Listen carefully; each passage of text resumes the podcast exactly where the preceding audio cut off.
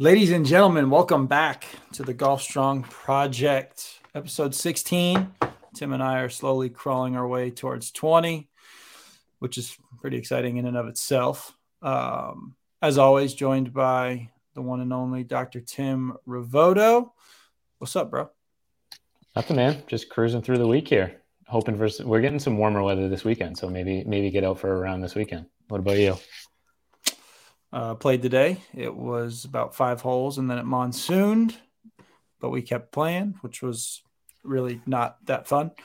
Um, but hey, makes uh, makes a we were the only people on the golf course. So typically, a course that we uh, it's our local muni. You typically are waiting on every tee box. There was zero humans, so that's a that's we, a plus. We played quickly, so that was uh, that was about that. We uh joined by a super special guest today, courtesy of Tim. So Tim. oh, that's right. My bad. Yeah, special. Tim, who is our who's our homie today? We got uh we have Pat Bigelow here. He's a my swing coach and he's a pretty good swing coach uh, up here in the Boston area. So we're he's uh, ah. the lead instructor at Pure Drive up in Woburn, Pure Drive Golf. Um, yeah, studied under Butch Harmon, worked at a couple country clubs up here, Dedham, Winchester Country Club. Um, yeah. So Pat, did I, did I miss anything? No, I think you uh, you covered you covered it all pretty well, buddy.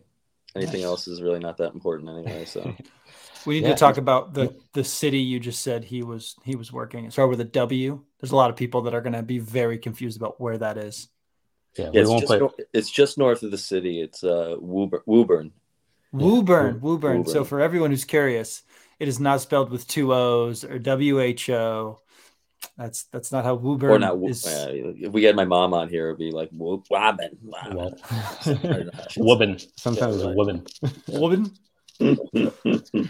oh, uh, but yeah, no, thank- thanks for having me, boys. I'm super excited excited to be here and uh, hopefully uh, share some wisdom. Absolutely, absolutely. Um, so yeah, let's jump into it. I guess we're we're typically a strength and conditioning podcast. We talk. If people have listened before, we talk about injuries, we talk about anatomy, um, and Pat's studied the golf swing in in detail in the last you know um, how long Pat like a decade? Oh, yeah, I, mean, I, I, I didn't start. I got in the golf golf business about ten years ago. Um, and slowly was in the club business and slowly transitioned towards the you know teaching front and you know just what it takes to be a you know a top teacher these days in terms of the anatomy and you guys know it better than anyone the anatomy of the body and the joints and segments how they move. Um, and it's so it's so important in the golf swing. So so much of my time when i'm not teaching is staying up to date and learning. And um, i wish i had paid more attention in school and had a doctor in front of my name like you two handsome guys. Yeah it helps. Uh, what I guess the biggest thing I wanted to get out of this is our uh, our first lesson. You kept saying over and over to me, "Be an athlete, be athletic, be an athlete," and that's something we talk about a lot. Um, I know was that last week, Jackson. We were talking about um, benefits of being athletic and uh, like how to how to maximize your genetics. Yeah, genetics was was last week we didn't tap too much into like being athletic, but we talked about how your genetics play into what you're gifted with. And then basically the end of that conversation was most people never even remotely get near their genetic potential. So whether it's high or whether it's low, based on that ceiling, most people don't a work hard enough or b have the discipline to actually get to wherever that is. So people that are really low achievers could be much higher. Um, and there's certain levels to that, but that's essentially what we got to. So we didn't really get into athlete specifically, but that actually something that I was talking to Tim about earlier, Pat. You talk about swinging athletically. You know, a lot of times you'll see people um, talk about, you know, treat it like a baseball swing or just be athletic, like swing at it. Like you're not, you don't have to be a robot. Like no other sport is a robot. Steph Curry has been all over the place recently because the guy can't miss right now, but he's just being an athlete. He's not thinking about what he's doing. He's unconscious.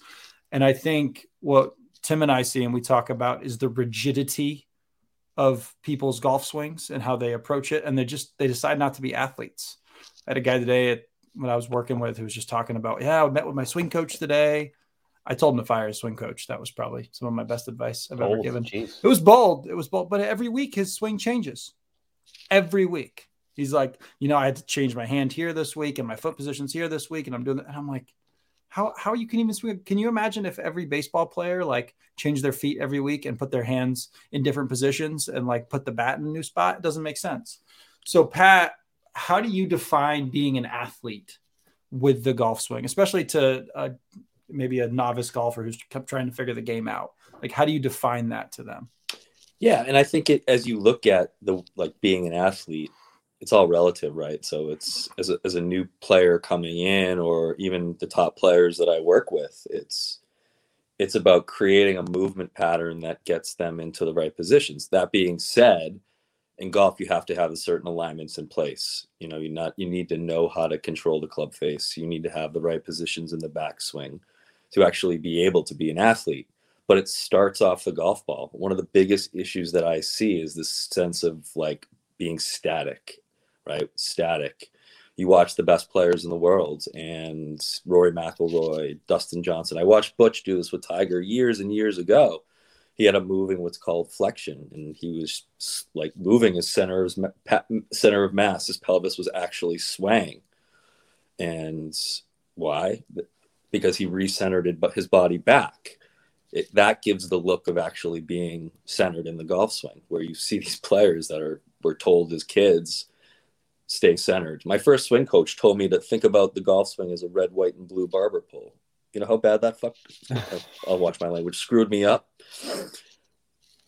That's great. So you're yeah, you're essentially just twisting. Yeah, spitting on an axis, right? I know I got screwed up after I did TPI, and then they were doing all the tests where you're like moving your shoulders without your hips, and then moving your hips without your shoulders. And it's like, yeah, it's good to do, be able to do those things, but in order to be an athlete and be like it's not really an a golf swing's not really an agility thing, but it's definitely a skilled movement. And you know, similar to throwing a punch or doing anything, you've got to you've got to be able to do all those independent things, but you don't have the time to or or I guess the precision really to like do all those. You just got to do it, right? Yeah, you just got to flow and move. Absolutely, and it's you think about any other sport, you're moving, right? Hockey, you're moving, taking a shot, slap shot tennis you're moving you're shifting your mass you're moving 3d any sport you want to look at these players these athletes are moving and golf is the same way like i was mentioning.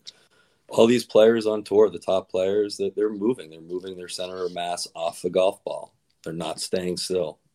Some maybe are but you know you look at how the game has changed because we've been studying being able to study it through you know pressure plates and biomechanics and yeah you move. So move so, do you feel so? This is some one of the things I always think of, anyways, is that we've kind of had this paralysis by analysis that's also resulted because of the amount of data that we have.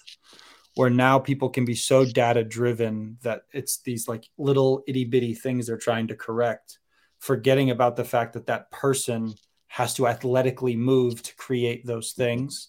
And so, you know, I've seen some pros that are they're using all of these like instruments and implements and they're having people do all these things and nothing about it is smooth. You know like the military terms of like smooth is fast and fast is smooth. Like they're making people not be that way. So have you found that like by over analyzing how people are doing things it's actually making them less athletic? Well yeah but it's that's that's where the, a good teacher comes in because it's about okay. finding balance right? It's about finding balance because yeah there has to be some technical work it's also what are the players' hopes? What are what are their goals in, in, in golf, right? So it really all depends, um, you know. But a big part of my lesson, you can ask Tim, is starting out without a club in our hand and just kind of doing movements. But if we're working on, you know, controlling the club face to a certain position, or I'm trying to get his lead glove into a certain position. Now Tim's a better player, so I can talk about these things with him and get a little technical with him but we're always going to be talking about movement and never especially when you're playing right? It's like you get on the you get on the golf course i call it chaos. You're on you're in, you're in the chaos. Well trying to pull the trigger from a static position is really difficult. And you talk about ball striking and speed well that's really important in golf. Totally totally.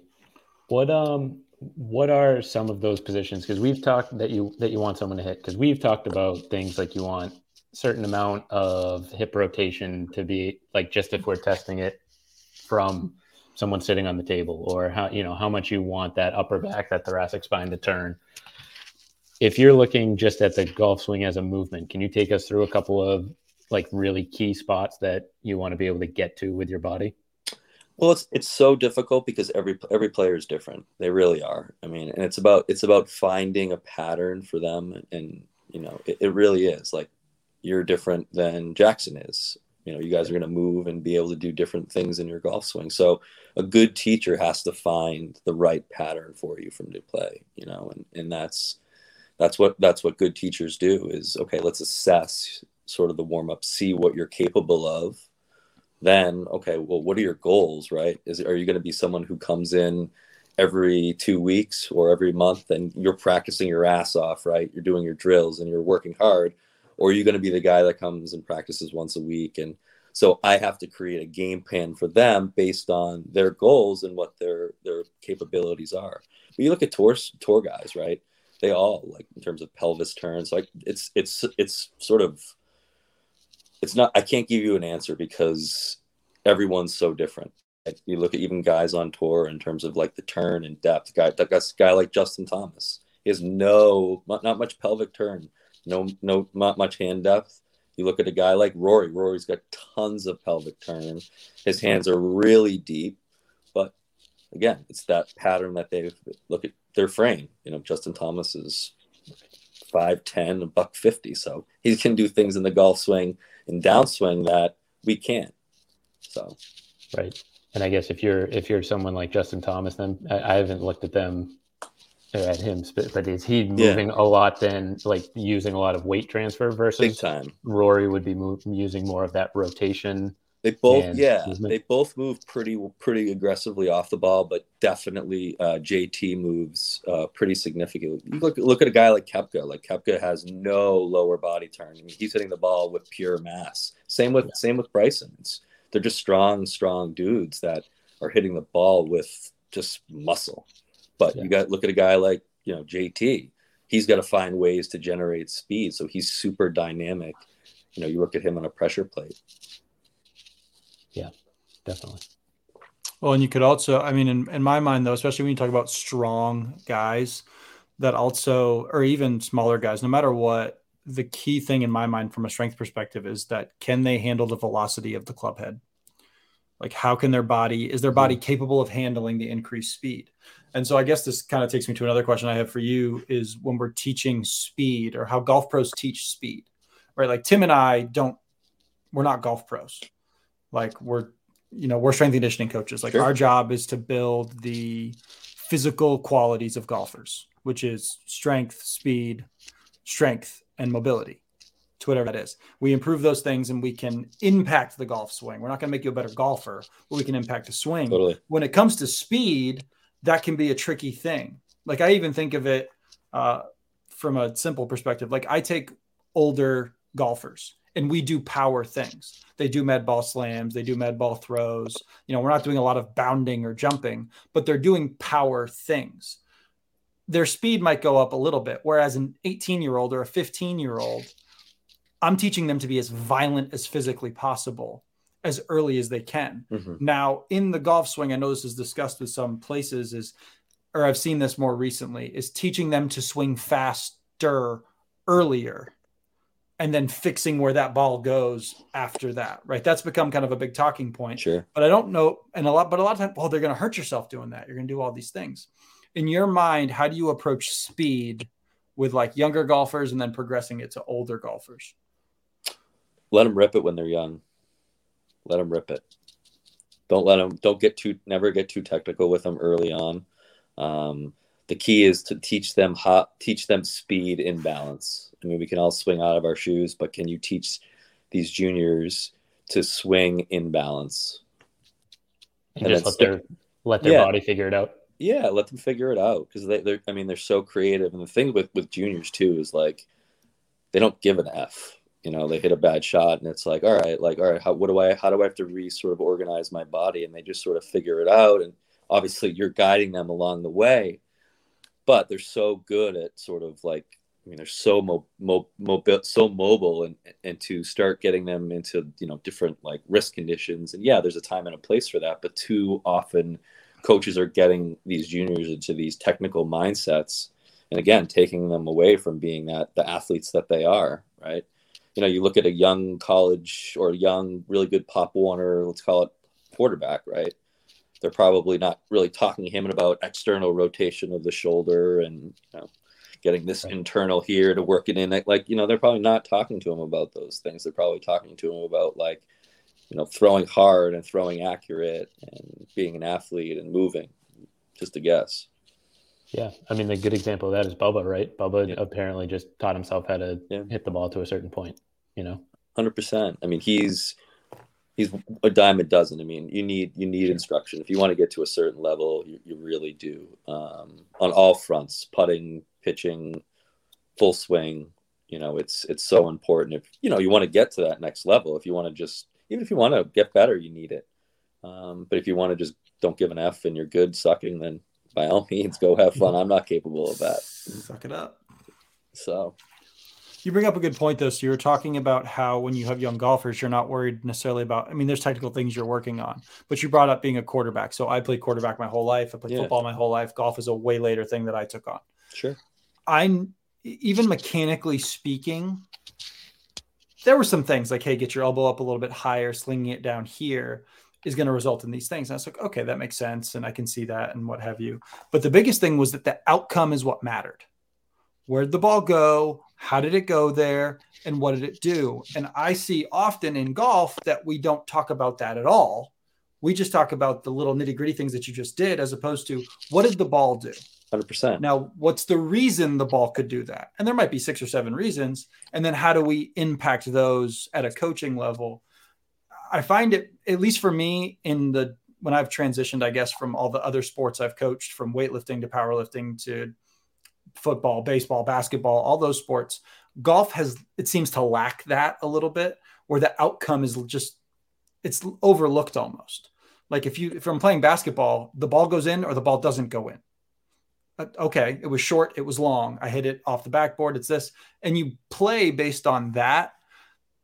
Is that something that you feel is missing in the game of golf, or it's not talked about 100%. in the game of golf as much? Okay. We can also. I say this all the time. We can. We can all search. We can all search for positions. We can all get there non-functionally, right? I could take my arms and club face and bring that to the takeaway and have it in a per- perfect position all day. But can I do that on the golf course with pressure? No, right? but when you talk about being an athlete and moving and and and I, I totally I totally agree with you where the first thing I'm looking at is where did the golf ball go? Did it go right? Did it go left? Did it start left, go right? Did it start right and stay right? Was was it a heavy shot? Was it a thin shot? Okay, let's figure out why that shot happened. So my job is to trace the root cause of that issue. Usually a, a club face opening in the back swing, or an alignment in the backswing that's out of place, whether it's a you know a long and laid off backswing or a short and across the line backswing, just a matchup that usually don't work for players. And then fixing the root cause. Now, not ninety percent of the time, and juniors do this really well. They'll just start pivoting and rotating way better, meaning they're not going to start flipping. They're not going to start early extending. They're not going to go into too much side bend and then you sometimes have to work on the pivot. But if you just start working on impact, well, you're going to get out on the golf course and you're going to roll the club face open in the backswing and you're going to come over the top. And anything that you try to do at impact is irrelevant. And you see it too often with with with coaches, in my opinion. So now, can can some of that like flipping and and uh, compensation be related to like other sports that you've played? Like if you're used to playing hit, playing hockey or swing a baseball bat. Hundred percent concepts, right? You can change a player's concepts pretty easily by just talking to them about different sports they know, right? Talk about a tennis player where you're not like, are you going to be doing this motion, this casting motion here by your right hip in that motion? No, you're going to be kind of holding it off it a little bit longer, right? Or you're talking to play, a hockey player who hits, you know, a slap shot staying down through the shot, but also understanding, all right, maybe the club face is similar to a hockey stick and a tennis racket. So you can really change a player's the way they move by just kind of changing their concepts, I find. But that's on the coach to get a good background and understand what what they did as a kid. So like I'll have I'll have like a 75 year old guy in and I'm asking him, I'm like, what sports did you play as a kid? He's like, what the fuck? I mean, what are you asking me? I'm like, well, oh, okay, well, you, you played hockey your whole life. You watch you watch hockey all weekend. Show me a slap shot. He takes it back and shows me a slap shot, and I'll have him do that. And I'm like, all right, let's throw a club into play. I, you know, Tim will see. I got a bat in my bay. I got tennis rackets in my bay, because it's a, it's a, it's an athletic motion, and we all play sports as kids, and some of us play it through high school and college, and adults. I, t- I teach NHL players. I teach a couple Patriots players, and it's it's so much of it is just relating to the sports and movements they know. Totally. Well, totally. with the exception of throwing a discus, in my mind, off the top of my head right now, rotational athletes all end up in similar positions. Pretty close, yeah. Throwing a baseball, slap shot, like that elbow tends to come down. There's a shallowing of sorts, if you want to call it such, in the game of golf. But that's how you end up getting into that, like a baseball bat if your elbow stays super high, sure. there's no way to hit the ball. Sure. Hockey, if your elbow stays really high, that rear elbow, sure. you can't hit the puck. Sure. Like you're not able to produce power. So they all end up in that position inherently. Like yeah, but some things... can play. Some can play from that position. Some like yeah. you t- you talk about, and that's where I mentioned before, understanding their pattern, right? If that shaft, that internal shoulder elbow gets up, and that shaft is short, well, that club's not going to have time to get around your body because it's in a short right. position. Now, if you go a la, you know, Phil Mickelson, Webb Simpson and get a little bit longer, well, you're going to have more time to get the shaft into position and you're going to be able to stay in posture. Yes, clubs shaft, in my opinion, the shaft has to shallow. If you want to play high level golf, yes, there's some players that are never going to be able to do that and you find ways to create it. But you know, you look at guys on tour, there's only a few guys that you know you look at that don't shallow the club and aren't inside club isn't inside right before delivery uh, they're at the p6 position you know the, one of the few guys off the top of my head is brooks koepka brooks hits down on it about nine degrees and gets away with it because he's the strongest mf'er on tour one of the strongest you look at the size of his arms look at how little he uses his lower body he, yeah, he, could, super... he played with a uh, fractured patella yeah, I mean, yeah, exactly. Because all he does, he, he uses forearms. He supinates it the hell out of it on the backswing. He pronates it and flexes the glove on the way and down, and and that's how he plays. Now, will he be able to st- sustain that in ten years? My guess is no. You look at Jason Day. Yeah. Jason Day didn't use his lower body. He had a bad setup, too much knee flex, had no depth in his backswing. And where has he been? He's had back issues his whole life because he sh- shallowed the club, I call fake shallow, by going into so much side bend to drop it back, and he's just had back issues because of his golf pattern. Yeah, no, I, I, you, I know you wrote an article on that or a blog yeah. article, and I, since you've uh, pointed that out, I've looked at a couple other guys, and you see that Justin Rose is another one where he's had a ton of back problems, and yeah, I noticed he he used to have a lot of flex. He's straightened it out a little bit, but yeah, um, you look at Day now. Chris Como has done an unbelievable job. Um, he's basic, you know, he's got his trail leg extended. He's got a more athletic it's set up, less knee flex. He's got a more turn in the backswing. So now he can actually stay closed through the shot, and not have to go into this crazy sort of side bend to save it. Yeah. Yeah. Crazy. Well, I know. Yeah, I, I, I, I, totally agree. Because uh, I used to teach tennis, and tennis yeah. is another one where people get rigid. So you know, I you get a lacrosse player, and you say, "Is that any like how would you catch the ball?" Or you know, um, it's so important to, to connect with people and just figure out what what clicks. Um, and I'm I'm glad you brought up the 75 year old because I had a guy last week uh, on one of my Insta posts who was like, "Hey, like, why are you wasting your time with old people trying to get them to move better and oh, be more athletic?" And it's terrible. like, is that terrible?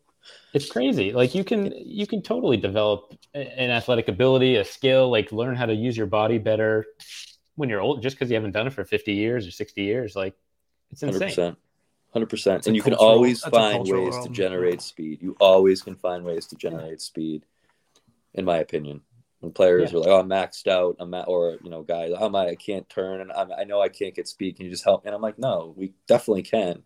There's always ways." And you know, that's where taking the time to really learn um, can help. Totally. We have to. The for me, the biggest thing is we have to destigmatize getting old as a Oof. country, just generally speaking. Yeah. But like it's so stigmatized for well, Tim, your whole family's full blown Italian. Yeah, Italian grandparents are like the thing dude, in my families. uh, my nanny broke her thumb uh, three weeks ago. She went in for her follow up, and the guy was like, "I have to cast it." She she literally made chicken cutlets the next day and brought them. Like I have, I had a week's worth of chicken cutlets the next day. was I like, need I need that. I need a nanny nanny in my life, dude. Oh What the yeah, everyone needs a nanny. Oh everyone my god. God, God bless you. Uh, Jeez. right? I like think if I could redo it all over again, I would 100% be Italian. If I had a Yeah. choice, Oh. like, please make me Italian. Just the food. Oh, it's insane. We have sauce in the freezer right now. We've got cutlets. We've got broccoli rabi. She'll make a panettone. You guys do a Sunday dinner, like a big Sunday Oh, yeah. dinner every Sunday. Oh, two- really? Yes, two that's so o'clock. Cool. Yeah, yeah. yeah, Oh, two so- o'clock every Sunday. awesome. Can you cook? So awesome. Yeah, I cook. My wife does not cook. Yeah. So you're the cook. You're the, Really? you're the chef. Yeah, yeah. You have you have to get it from Nani. She doesn't write anything down though. So like, Oh, You're no trying to- shit. Yeah, you're trying to keep up with her. Like I, I tried to take notes one day, and she was like, "No, no, no. Like you put this much in, you put that much in, and then you let it cook for like maybe Love 20 it. minutes, maybe 25 it. minutes. I love it. I Yeah. love it. Not pampering you to learn. Right. No, you just gotta like uh, same thing with a golf swing. Like you kind of got to figure it out, right? You got to make it shitty once, and you know What's her what's her what's her go to? What's her what's her specialty?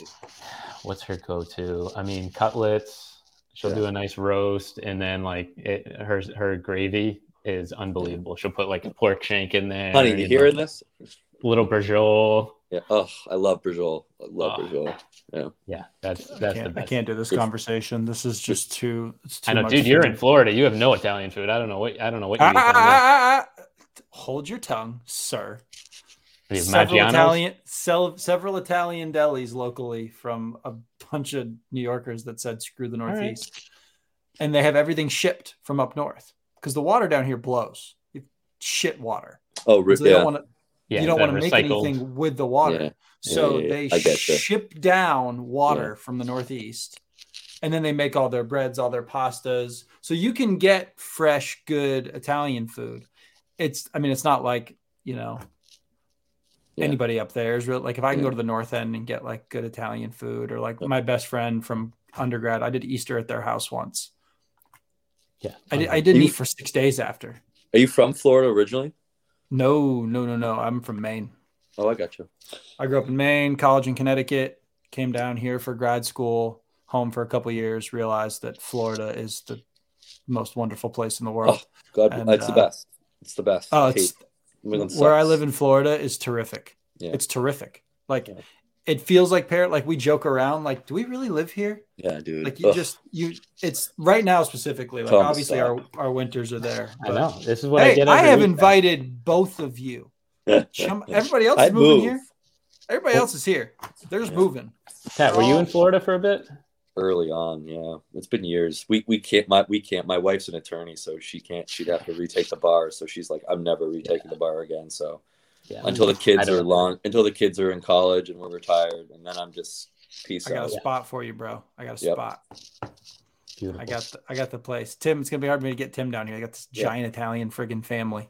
yeah. Love it. But Yep, Nani's I think if I met your grandparents, I could pull it off. Well, Nani's in Naples, so you, you know they're always trying to get you to go down to Naples. That's not that's not bad. I'm just not a West Coast guy.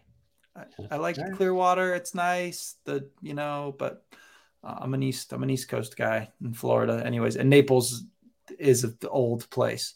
Oh, it's Yeah. Thousand golf courses.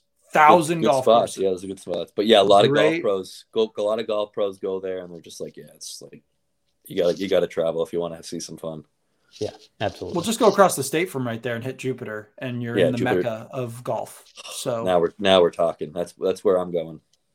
Oh, it's Love fin. We have a house just north, about twenty minutes, fifteen minutes. Yep. Jupiter is terrific. Yeah, Now, real estate's a little great pricey, a little pricey. Yeah, oh, but no, it's it's it's worse here. It's worse here. oh, of course it's worse. It's the Northeast. So yeah, we're out. I'm out. Kids gotta go. So get him out of the But, house.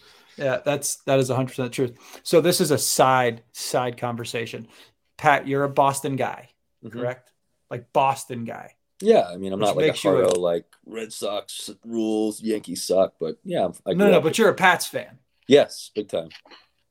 Can we discuss McDermott getting his ass handed to him on Monday Night Football? the, the the press conference was was unbelievable. It was uh he was such a defeated defeated man. It was it was it was great to watch. I mean, even even the players, they're done. Bills are done. They we, we killed them Yeah, on the, killed their them. season's done.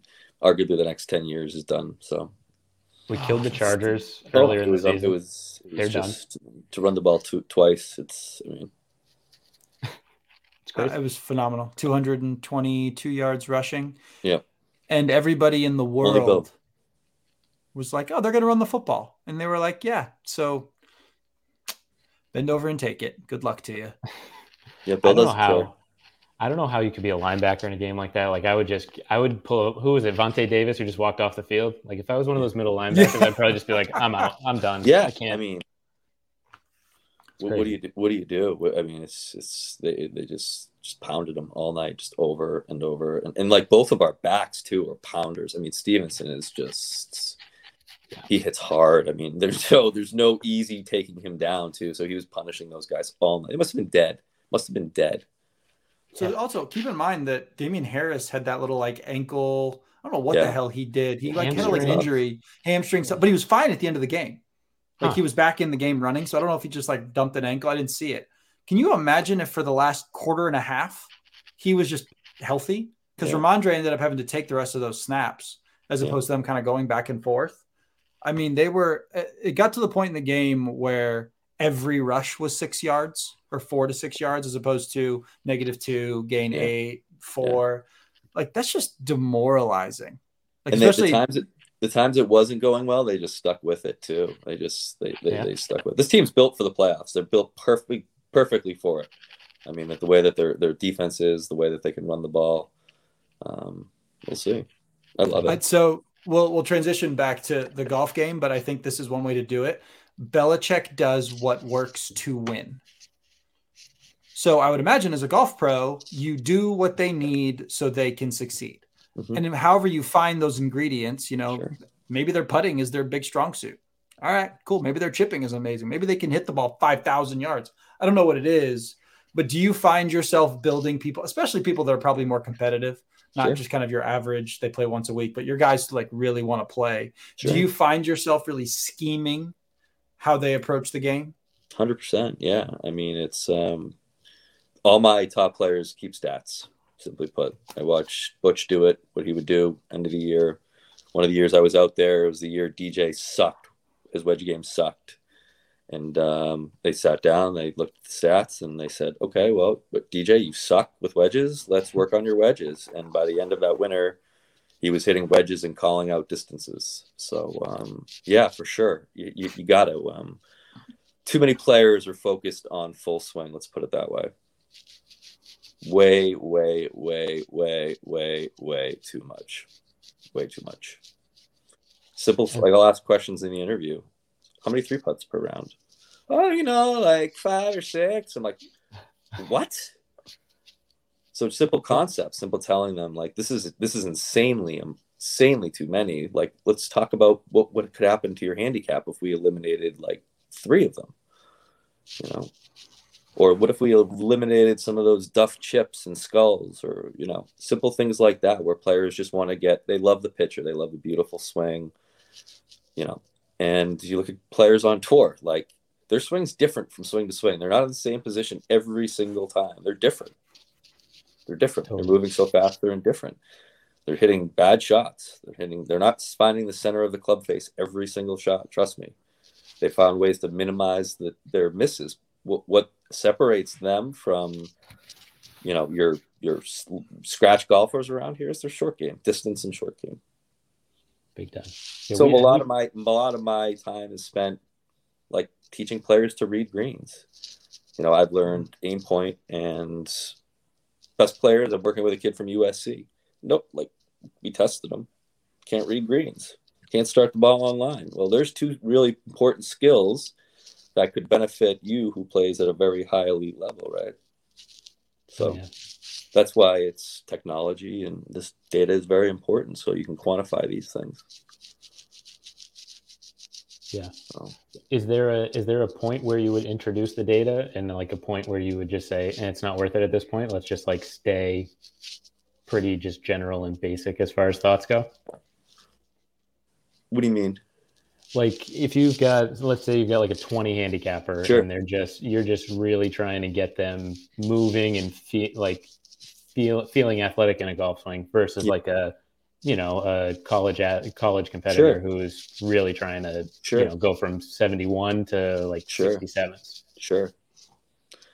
Yeah, it's it's it's a different approach, but sometimes it's the same. I mean, I'm working with a kid uh, from Hartford right now, and we're working on a like a speed a speed dynamic motion on the downswing, where he's pushing hard down into his cuboid bone there in his left foot, and I could be doing that with a 65 year old guy because it's a great way for players to develop speed. He wants to hit the ball farther. We looked at his driving, his yardage, driver yardage, and where he needs to be or where he wants to go, he's got to hit it further. So this is one of this is the way that we've sort of discussed, and it's always a team approach about how we're going to do that.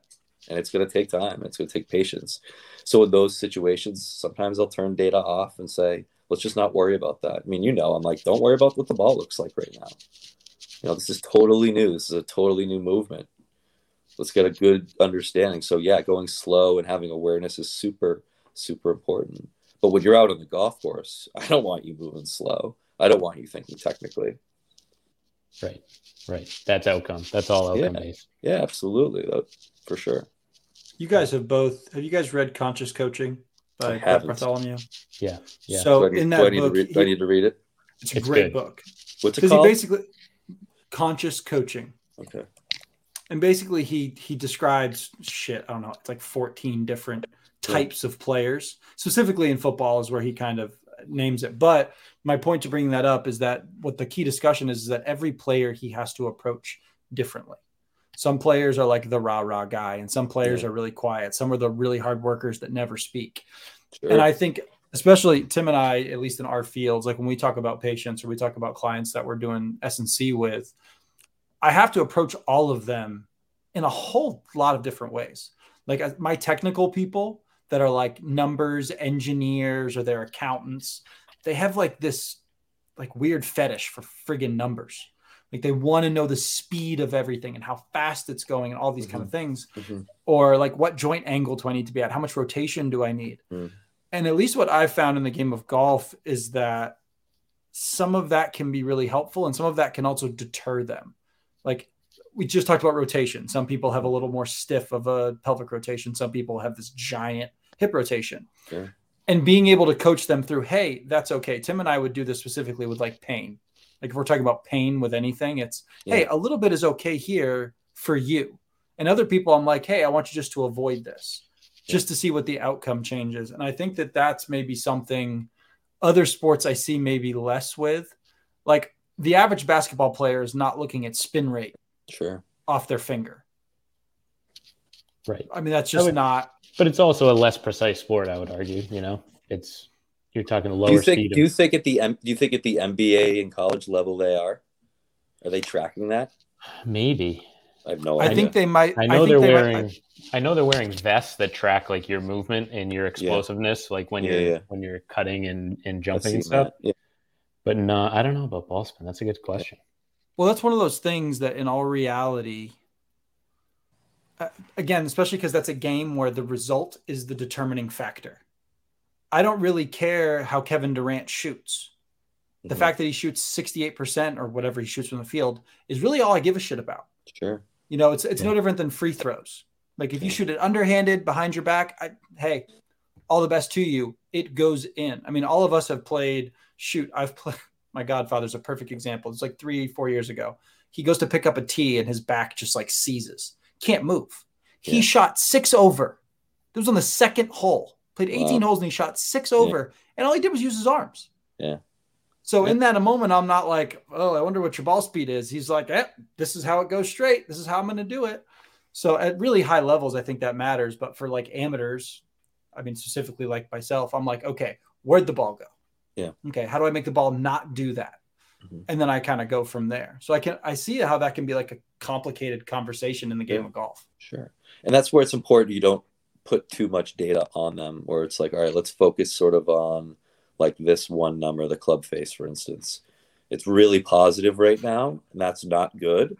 And we need to get it more negative. Where you talk about swing like club path by just showing a player their club path where it should be. And like with technology, you can show tour players and you can show it's really cool. Like we can quantify everything and say, okay, when you are swinging this far left, that's a problem. We've got to get this number back. So it creates a really good structure for them when they go practice if they have access. And most players that I teach come back and practice at our facility. So it's good for them to be able to quantify it. Now, if I have a player who's I'll, they'll be working on you know one drill for just call it two or three weeks, and all their practice is just doing one simple drill. Not simple, but just a drill. Now we don't care about numbers. We're not looking at the numbers, but that's on me to make it very, very clear to them that we don't care about numbers. We don't care about ball striking because you are in technical mode. So then you talk about going on the golf course and it's like, all right, now we got to combine these to performance and technical. Okay, now we're going to tournament play and it's all performance, all skill building. I think one of the best things that you've done with me and I, have seen you doing with other people in like posts you've put out is bef- like before, here's our swing. Let's do some movement, get rid of the club, feel mm-hmm. feel these things in your body. Okay, here's the club back. And then it's like look at the before number and the after number. Sure. We didn't even talk about numbers in between. Yeah. Um, you know we just worked on worked on moving so then i know for for someone like me who's uh i'm i'm pretty like feel based and movement sure. based i get i get to associate it with the movement it's just okay i know if i just missed left that i was doing this like i need to focus on this mm-hmm. you know i need to focus on getting onto my front foot or i need to focus yeah. on this feel yeah, I can't be out with players all the time, so they got to know how yeah. to. It's on me to really go through their issues and say, all right, this is how you fix it. Right, this is how we're gonna. When you're on the go- the ball's going right. Well, for you, your pattern is that that club or your tendency is for you to, you know, hang back a little on it, not cover it, whatever it may be. And so, okay, when you're in those situations, you have to. Now, the hardest part sometimes is getting player to actually make that move and exaggerate that move. So you know, I'll get in there sometimes and I'll push and I'll turn the video on and I'll say, this is what you look at impact. Okay, you're trying to hit shots right now, and this is where they look. Oh, let me try stuff. Let me try this. This is going to work, and they never do it. And I'm saying, okay, like you, let's slow it down, and I'll actually physically take them and start turning their bodies in them, like from the top, and put them sort of in and video it and pull them all the way through the golf swing, and they're like, whoa, they're like, like shocked, and I'm like, all right, let's take a look at it. And they see how their body's organized at impact, and they're like, okay, I get it now. A light bulb goes off because that's how bad and how much, or that's how much we need to exaggerate it. I've said this to Tim before. I can't teach myself. Some some coaches can, because I can't get myself to to push it enough, to exaggerate it enough, especially especially in in in play. I get I get you know t- stiff and tense and you know like everybody else. But because I don't play anymore, I blame it on the kids. That's an easy easy out. Always, Absolutely. always their fault. Yeah. Always. Mm-hmm. I don't we have do, them, so I can blame them. I'm looking at. I saw a dude on uh, somewhere online yesterday who had a stroller and then had found a way to get all his clubs to rest on the handle, like with the grips yeah. under the stroller. I don't know. I might look into it next year. We'll see. It might be a good invention it's they have they, uh, there there there was one of the clubs I worked at. I won't name of it. There was a big issue where this this family and I I could, could have cared less. They they just had a baby and they loved golf, so they would go out and play a couple holes and just push the carriage. And the members went, bunch of members went crazy, and they weren't allowed to do it. Safety oh. issue, safety, safety issue. issue. Oh, yeah, it's very, it's very, very unsafe. Yeah. I mean, I guess I, I guess I could see the argument there, but in three years, the kid's going to be out on the golf course playing. So I mean, let's, let's you know, yeah, whatever. That's true. That's that's a fair statement. I had a a thought. I guess I was going to run by you, Pat. So when it comes to the people you work with now, mm-hmm. as a kind of a totality of people, what percentage of them are in the gym consistently? You got we didn't pause i'm thinking about it it's probably it's probably and it's gotten better it's probably about 60% gym. Wow. I'm impressed by that number. Keep Me in too. mind, like I make it very clear to players, like early on when they start working with me, just because I'm in a place in my career where I'm busy and I'm booked out, and I'm if you want to work with me, I only want to work with players who have one, you know, want to get better and they're serious about it. And a lot of times it's getting your body right. I mean, I give referrals all the time to, you know, the places around us and be like, this is, you need to fix this, you know. And if they don't and they just want to get better, and well, we have to build around that then. But, it, but more and more have really, really gotten into it. And, you know, I, I teach a different clientele. I'm teaching a lot of college players, a lot of high school players. Right, right, right. Your average club, your average club pro, he's probably, it's way, way less, maybe 15 to 20%, somewhere around those Right. lines. So, Totally. So that that's a second question lead in. So Tim and I talk a lot about how we don't try to recreate the golf swing in the gym. The golf course is for the golf swing. The gym is for trainable qualities. that's a good, really So- good point. I don't use a lot of r- rotational movement that looks like the swing. Mhm. You know, even with like uh, cable chops, is Yeah. a simple example, right? Where you're chopping down. Every time I've had someone do that who's a golfer, they act like they're swinging a golf club, which is ineffective because you're pulling something that weighs 40, 50, 60 pounds. Yeah. Your golf club doesn't weigh that much. Yeah. It changes how you produce strength. So 100%. I tend to avoid those things completely. And uh, maybe you've seen this, maybe you haven't, but the golf industry is all about the gym looking like the golf swing. Yeah. And in my mind, in my experience, it actually affects what they do with you. They go to you and they're like, oh, I was working on this imbalance stuff earlier or with this heavy weighted implement, and now I'm swinging like this. And you're Yeah. like, well, wait a second. That's the complete opposite of what you just did. Hundred percent, hundred percent. I mean, you, you just go watch how these tour guys are working out. You know, look at look at how they're training these days, and it's it's um it's changed. It's certainly changed, and you know, I, I think there's a few you know few guys that are more into the the heavy lifting. You look at Brooks and you look at Bryson, but other than that, you you know, you follow a guy like JT on on uh, Instagram. I saw one of his workouts recently, and um, it's all it's all it's all body movements so much of it is just body movements with some light, you know, some decent, I don't know, light weights, some bands, you know, and, and, um, these guys got to stay healthy too, right? I mean, the way that they have to torque their bodies, it's, you know, do you find that's the, the, one of the main priorities for you guys is just keeping your athletes healthy? Yeah, it's time. It's timing, right? If if you have a college athlete who you know they have a tournament Saturday, Sunday, like Yeah. we got to plan your week so you're not sore Yeah. going in going into those days because that's going to totally affect how you hit the course Saturday morning. You know, It's a really No. good point. you know, no matter what you do for a warm up, like if you're sore because you did heavy squats yesterday, Yeah. you're not going to play well today. I can guarantee you that. Yeah, yeah, and that's just from a logistics standpoint, like knowing what their schedules are. Like I've got a really young golfer in DC. She's 13. Yeah. And she's in 100 tournaments. So we're constantly having to like, okay, we're only going to do this many workouts. But the other part of it, and this is something I argue to a lot of people, and Tim and I talk about it at length, usually off air, is that the one thing kids lack is the strength to handle the speed of the golf swing. So they start going speed, speed, speed, speed, speed, speed, speed, and there's no strength. There's no foundation Mhm. to build on to Mhm. create that. The faster something is, the more stability it has to have.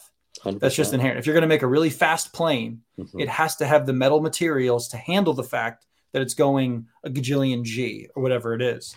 So I actually find that most of my issues when it comes to injuries is weak golfers. It's got Yeah. very little. T- it's weak golfers who swing wicked fast Mhm. is one of the things that I find really often. Or deconditioned golfers might be another way to put it. Maybe it's not 100%. just weak, but deconditioned. And so I treat the gym as however I can make you stronger in whatever capacity. Obviously, we want to limit injuries and all those things. But the number one way to mitigate injuries is to make someone stronger so they can handle it better. And then even when they do get injured, which is inevitable, they're still able to continue getting stronger and handle that appropriately.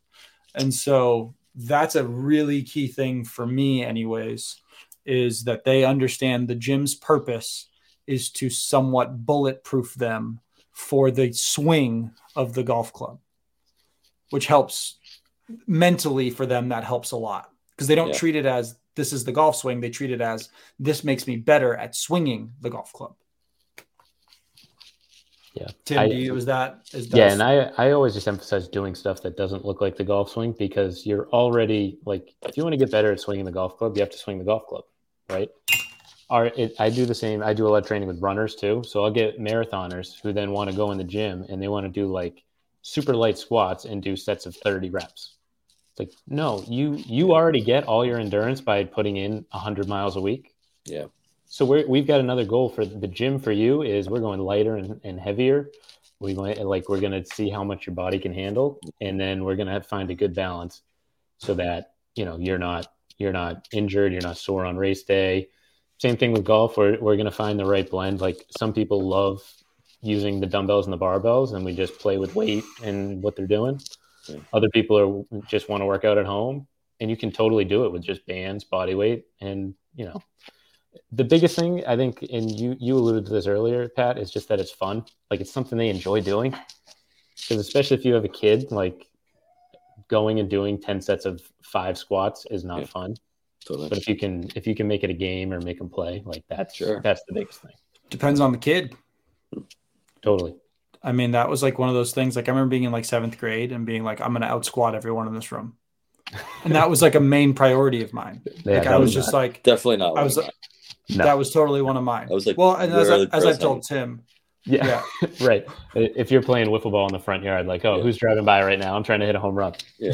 See, but if you're in the gym and you've got 400 pounds on your back and you're like eighth grade, people are looking. Are the are the 13 year old girls in the gym though?